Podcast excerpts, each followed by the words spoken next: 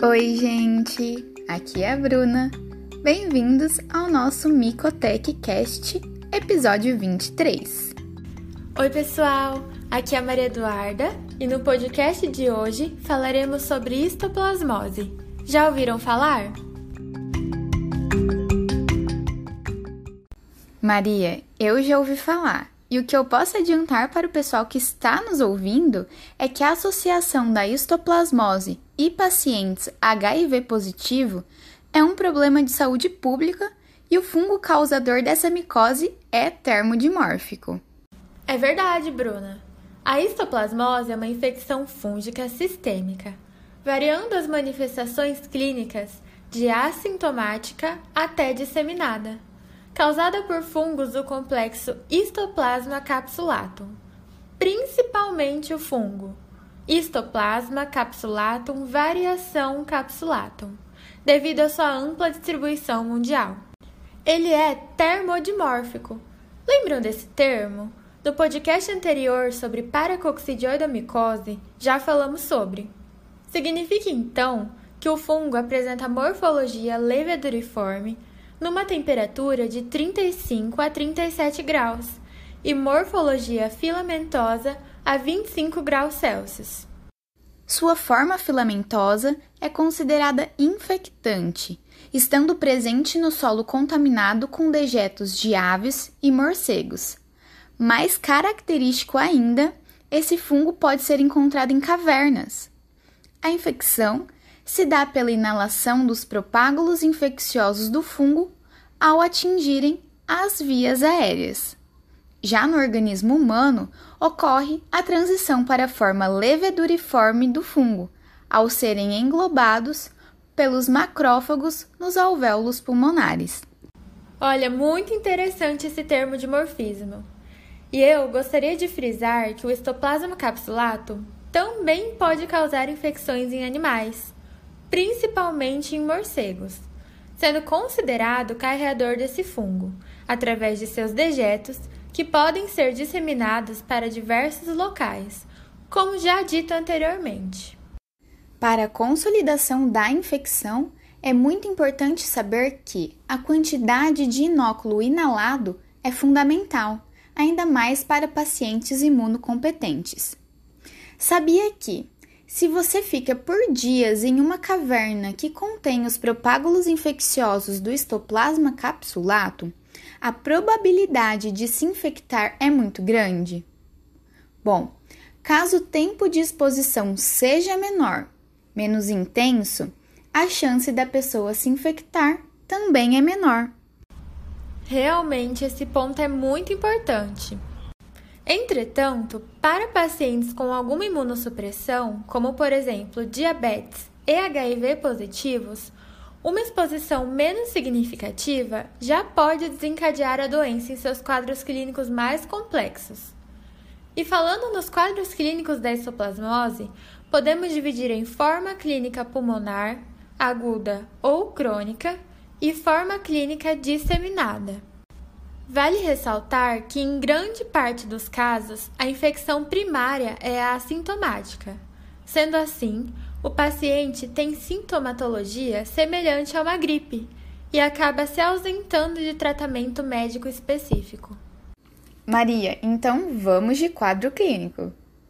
O quadro infeccioso pulmonar agudo tende a ser resolvido sem tratamento específico e em um curto espaço de tempo. Entretanto, possui grandes chances de quadros de reinfecção.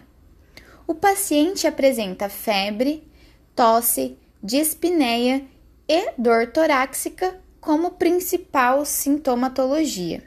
Através de exames como raio-x, pode ser observado o comprometimento pulmonar. O quadro infeccioso pulmonar crônico é característico de pessoas com mais de 50 anos fumantes ou portadores de doença crônica obstrutiva. Contudo, possui pouca tendência à disseminação. Além dos sintomas apresentados no caso agudo, os pacientes apresentam febre vespertina, sudorese noturna e hemoptise, que é a tosse com sangue. Ainda pode causar insuficiência respiratória e caquexia ao paciente, sendo fatal em 80% dos casos. Já o quadro infeccioso disseminado é a evolução da infecção pulmonar. A infecção pode atingir todo o corpo, preferencialmente os órgãos ricos em macrófagos, como baço, fígado, linfonodo, medula óssea e até mesmo as glândulas adrenais. Em relação aos sintomas, eles aparecem conforme a região atingida, podendo então causar ao paciente hepatoesplenomegalia, adenopatia generalizada e anemia e leucopenia, por exemplo, ao atingir a medula óssea. Lesões mucosas e cutâneas são observadas de modo característico na fase disseminada da histoplasmose, principalmente em pacientes portadores de HIV. E como é feito o tratamento da histoplasmose? Como geralmente essa micose é benigna e autolimitada, os casos de regressão espontânea não necessitam de tratamento específico. Porém, se necessário, a anfotericina B é utilizada, principalmente nos quadros de disseminação fúngica e quadros pulmonares graves. O itraconazol pode ser uma opção terapêutica caso os sintomas persistam por mais de um mês nesses pacientes bem como em pacientes que apresentam a forma cavitária da doença. O diagnóstico da histoplasmose baseia-se na detecção do fungo em secreções e ou tecido do paciente, cultura do fungo e por meio de testes sorológicos. Ao exame micológico direto, é muito difícil visualizar o histoplasma capsulatum, apresentando baixa sensibilidade, além de poder ser confundido com outros fungos patogênicos devido seu reduzido tamanho na forma parasitária, que é a sua forma leveduriforme. A cultura do histoplasma capsulatum é realizada em meios clássicos como Saborô ou em BHI. Devido ao seu termodimorfismo, as colônias se apresentam de modo diferente conforme a temperatura em que está exposta. A 25 graus Celsius, Desenvolve colônias de cor branco acinzentada, com aspectos algodonosos, além de apresentar crescimento muito lento, pelo menos três semanas. O exame microscópico da cultura revela micélio e alino septado, apresentando microconídeos e macroconídeos espiculados característicos. A 36 graus Celsius, as colônias se apresentam glabras, lisas branco-amareladas e, por meio da microscopia dessa cultura, podem ser observadas leveduras ovais unibrotantes.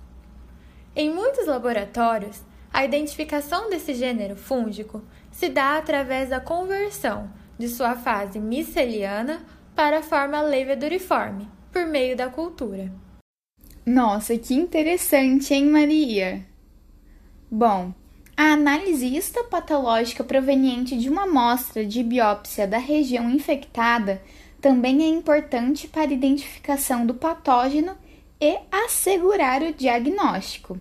As colorações associadas, sendo as mais utilizadas hematoxilina eosina e gomore-grocô, facilitam a identificação da levedura e de sua localização visto que é encontrada dentro de macrófagos.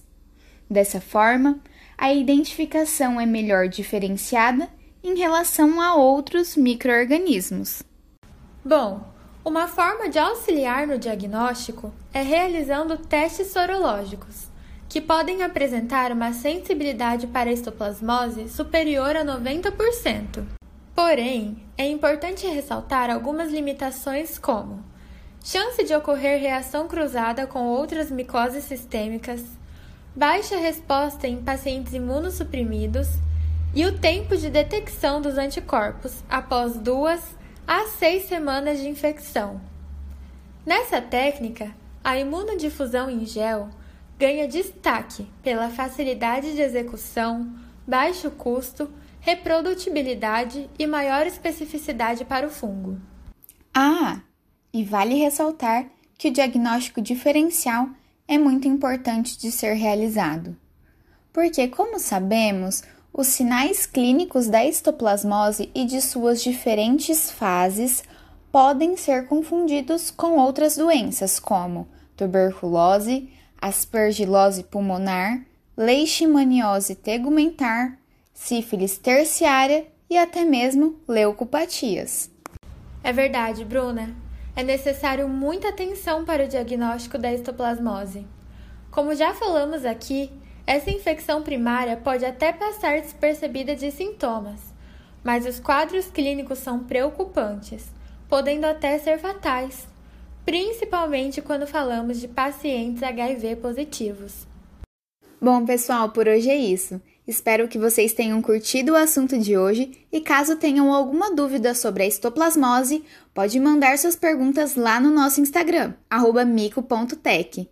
Lá vocês também encontram informações de qualidade sobre a micologia. Não esqueçam de compartilhar o Micotech Cash com a galera, hein? Tchau, gente, até breve! Tchau, pessoal, até mais!